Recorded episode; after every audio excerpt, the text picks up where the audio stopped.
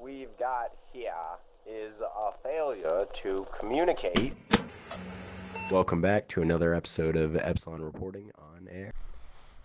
Hello, chilling here on a hot ass summer day. Uh, what better to talk about than society? Or uh, I'm joined here with another guy, and he has some thoughts about even the word society or the use thereof, and uh, then we'll get into the main meat and potatoes of this.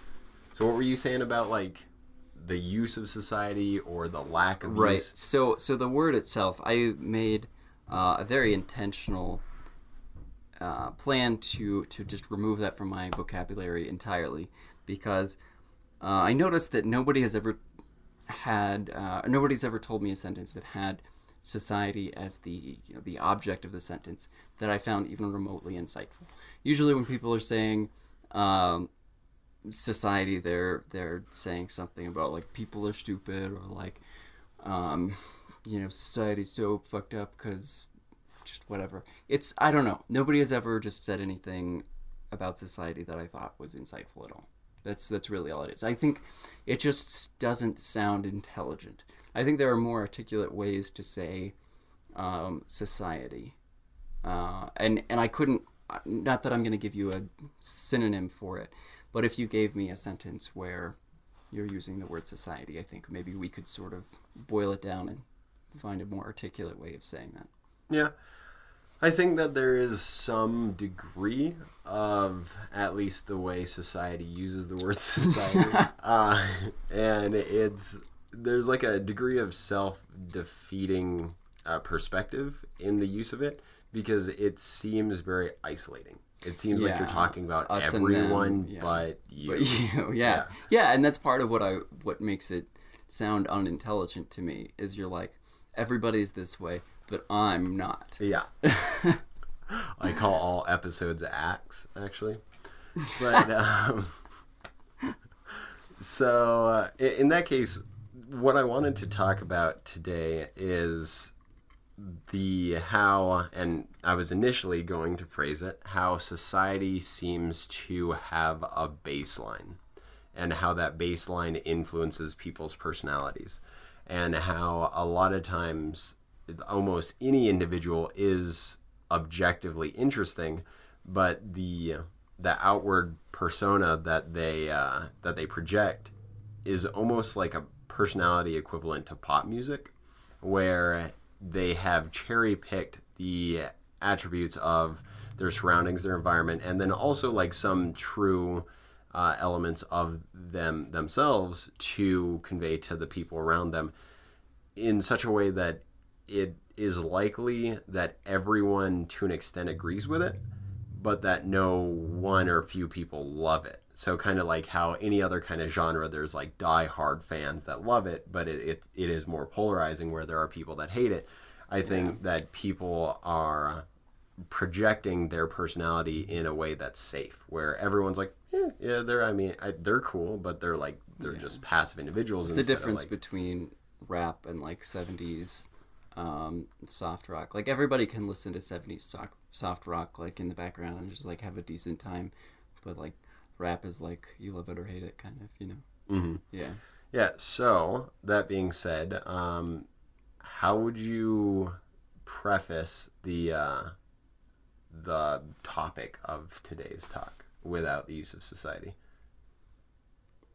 And before we get into that, I think that part of the reason why you don't like using society is not necessarily because the word itself, uh, but because of how people use it. It- It's kind of like something that's been used so often that it's kind of lost its meaning. Almost for me, that's like fascism. Whenever someone, like 90% of the time, someone brings up fascism, it's not going to be an accurate, accurate critique of. Um, the the way of organizing that government or anything like that. Uh, but a lot of times people conflate it with uh, totalitarianism. Uh, so I guess let's start off with let's define society as Wikipedia would dis- define it. Okay. Uh, society is the aggregate of people living together um, in a an ordered community. Um, so sub definitions there: the community of people living in a particular country or region, uh, a specified section of a community, um, the aggregate of people who are fashionable, wealthy, influential, regarded as forming a distinct group in a community. I actually think that one's kind of useful. That's like high society. Yeah. Oh, yeah, yeah. And the last one is the situation of being in the company of others. That one's the, like the loosest, most Yeah. amorphous. And that's I guess that's why I find the term to be unproductive is because of how loose it is. Yeah, I suppose that means it's almost uh, it's like squanch, just like Squanch. totally based in the context. Exactly. What if there was a movie called Breakfast Society, and just like we replaced everything? that, that one uh, part kind of interested me, where it was saying like a part of a community. I almost would have thought that like my definition, my personal definition of society, would have been larger than a community. But Yeah. I guess it's all up in the air when it uh, comes to society. I think um, taking all of those definitions together, you could sort of define it as the sort of like the least common denominator or the greatest common denominator. Like it's the it's the thing that sort of everyone has in common, right? We're all part of these different uh, cultures and subcultures, but this is the the stuff that everybody sort of knows about, if not, you know, believes. Does that make sense? For the purpose of the yeah i i suppose. I also feel like um in the purpose of this talk there's a degree of kind of like cultural consciousness uh, because I, I feel like society that i'm trying to define or critique uh, through this is the way it is because it's also been heavily commoditized like a lot of the factors leading into it have been heavily commoditized. So um, I guess in a weird way, I I understand why you don't like the word, but then again, it's almost like almost no one can misuse the word. Fair enough. so, um, but yeah, for the purpose of this conversation, what I'm saying, kind of as you said earlier, the greatest common denominator between a, as a result of a lot of these kind of layered on top of each other I feel like there are negative effects on the vast majority of the individuals that I encounter. Kind of have to dance around it if you don't want to use that word, but um All right, so are we I guess now just the direction of the podcast. Are we just here to say, yeah, that that's a thing. That's a thing that uh, people kind of seem to shift their personalities, what they decide to talk about, uh, based on the people that are around them, and I guess kind of how that leads into unauthentic or non-authentic living. Uh, or did you have like an actual more in-depth critique of that and kind of what goes into that? I'm not going to criticize uh, any individual for saying, um, for having certain beliefs. I'm not going to say that this is the greatest common denominator belief or personality or whatever. Um, I don't want to ruffle any feathers, but um, what I will say is that it's important to make sure that the things that you believe are yours and that they're not just things that you believe because it's uh, socially acceptable for you to believe them and that you're doing it just to fit in. I mean, it is easy to take the thoughts of, of others who are popular and just claim them as your own. Oh no, I, I get what you're saying. Like you don't want to criticize anyone for having any particular belief, which I, I do get as long as it's not like incredibly destructive uh, beliefs. But then again, for my own growth, uh, it I saw one of those memes that was like a whatever starter kit, and uh, I think it was like a disgruntled. Okay, those are kit. that's a great example of Yeah. this. and that like I think when I saw that, like some of it resonated with me. I'm like, holy shit! Are certain aspects of my personality like a trope? And that kind of Wait, what was this? What was the starter pack that applied to you? I think it was like disgruntled youth or, youth or something like that. Okay. I, I can't remember what was in it. I, I wish I saved it, but uh, I was probably too pissed off that I just deleted it. But um, it definitely did make me reevaluate it. And exactly what you were saying, I was like, okay, am I doing this because I've seen other people that I look up to doing it? Is it blah blah blah? And actually, kind of a an overcorrection to that is a lot of my, at least as it pertains to fashion, uh, kind of fell towards utilitarianism.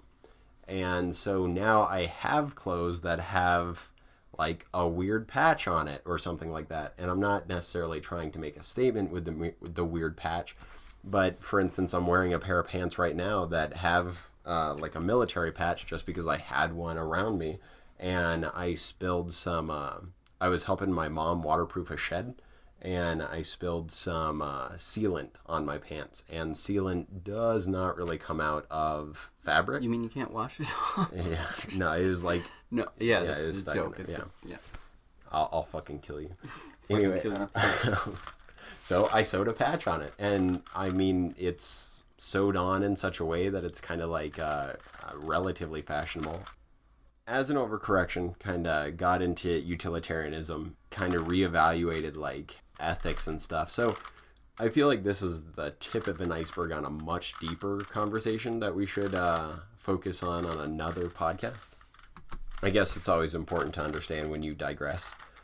Uh, to get back to how individuals behave in kind of like larger group settings, I feel like I don't mean to be like one of those people like, oh, everything's uh, the corporation's faults or something like that.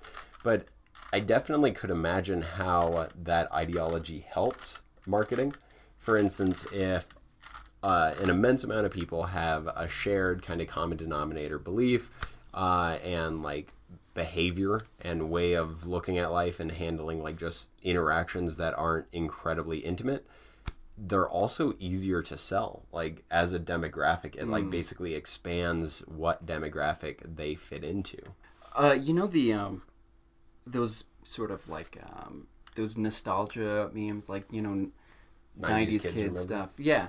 Okay. So the thing about that, um, I was wondering, like, how come we all have this the same experience? Why does it seem like we all had the same childhood? And I was talking to somebody about that, and they said, because it's, I mean, it's corporations. Like our our whole our childhoods were sort of manufactured because of advertising. Um, and it's no coincidence that we all had the same toys um, and that we had the same dads, you know, who wore cargo shorts and, and mowed their lawn. Like all of these, the, the stereotypes and our, our toys and everything are sold to us. And so, you know, at first I thought, like, man, maybe we are in a simulation. Uh, but then I realized, like, hey, we kind of are, and it's kind of manufactured by corporations. yeah kind of the advertisement and also just the size of it like for instance how chain restaurants have gotten larger and more prolific. And tv shows same thing different networks offering the same tv shows. So that's that's very interesting that if as media gets more homogenous and like there are fewer players in the in the game i wonder if those uh those memes will hit even harder uh like this next generation. Like oh early 2000s kids will remember and it's like the way you cut your sandwiches and the way you fold your clothes like everything. So, uh, just to touch on a, a few of these things that I've noticed, and again, I'm not making um, a, an agreement or anything one way or another. I'm just saying these are things that a lot of people, I think, believe but haven't really taken seriously because um, it's popular to believe them. One of these is that capitalism sucks. Um, for one thing, capitalism, like, I, I don't think most people uh, who claim that could really define it, uh, define capitalism. Um, Yeah, it's Uh, like a weird state of them not being fully satisfied with their life, not seeing this, and then like capitalism is like a very powerful force. So they're like, that's the thing that sucks. Yeah, it's less art- articulate, you know. Um, there's also everybody has a soul. Um, sort of like, oh, you know, when I die, my soul passes on to the next life or whatever. I mean, even though, I mean, that's just that's pretty much just um, a cultural thing that you That's the the only reason to believe this is cultural. Oh, dude, I just thought of something. So um, we're sitting here uh, talking about how a lot of these are like shared experiences, kind of like what we were saying about like '90s kids having a, a shared childhood because of uh, uh, corporations and like advertising, all that stuff. Uh, just to recap, if you were not paying attention two minutes ago, but um, I just thought of you could totally make another one of those things uh, with religion because I think the everyone having a soul is like just a what what's the term a holdfast or a uh, the last vestige. Not even that. I'm just saying random shit now. But uh, it's just like one of those things left over from the vast majority of people being religious. And so if if you made something like oh 1890s kids remember or like 1790s kids remember and then like have a bunch of religious iconography uh that i'm i'm gonna fucking like as That's soon a as this great is done i'm yeah. gonna go make that Do it. but uh what other ones do you have Right. Uh, the last one is uh, finding the one. Um, that's. Um, I think the idea that there's there's one person for you. I mean, there could be, but um, that's generally like a pretty unexamined concept for those who use it. yeah i heard of like a little um like wives tale thing but basically it goes there was a man that went his whole life without ever getting married. And uh, no one really knew the, the reason why. They thought that maybe just like marriage wasn't for him all that stuff. And um, so when he was on his deathbed they uh, eh, his family and the people around him gathered around and they're like hey so why did you never marry anyone? Did you just never want to? Did you never look? Was it just not going to be fulfilling for you and he was like no I, I absolutely looked. I looked my whole life and i actually did find uh, one person that i absolutely loved. And this was just so out of character for this like colder individual that everyone gathered around and they're like what? Like tell me about it. What happened? Why? Like uh, what happened? And he's like well yeah i searched everywhere. I found this one person uh, and they were the perfect wife for me. Uh, but the only issue was that they were looking for the perfect husband. And so Wow. yeah just yeah wow mic drop but this mic is too expensive so let's keep it right there so basically, just to kind of round this off, uh, I've always, it's kind of a weird thought, uh, but I'm always like, what does like that person think of when they're taking a shit? Like, what what do people think of in the moments in between? I guess the the best way to counter a lot of these things where you can just easily be pigeonholed make sure that you're not constantly distracting yourself with like social media or just movies or reading something like that. Just make sure you, on some level you do spend time talking to yourself like the moments in between. You're taking a shower you're doing whatever. Just just really think about it examine kind of play that annoying why game with yourself and just what you really love what you really admire start picking it apart just why why do i like it? I think another great uh, way to kind of counteract a lot of this is through travel. It's kind of a double-edged sword that the human brain can so easily accept that this is normality. I think it helps us deal and cope with a lot of stressful situations but it also is um, is like a major contributor to locking us into these kind of repeating loops and uh, just kind of assuming that everything around us is normal, that this is the way it's supposed to be, blah, blah, blah. And we are just such a small part of the the human element on this planet that it is uh, 100% not true that this is all that there is. So um, when you travel, it quite literally gets you out of your echo chamber. It uh, just kind of increases your surface area as an individual to how you can truly connect in a more meaningful and possibly less guaranteed safe interaction, but will most likely interact in a more fulfilling and deeper interaction. Well, I definitely got to say thanks to the other guy, and uh, I enjoyed having someone else on the podcast. Uh, we definitely touched on a lot of other topics that I want to go into uh, way more in depth on on future uh, podcasts. But as it stands, thanks for listening. This is Epsilon reporting. Good night And me, bye. and good luck.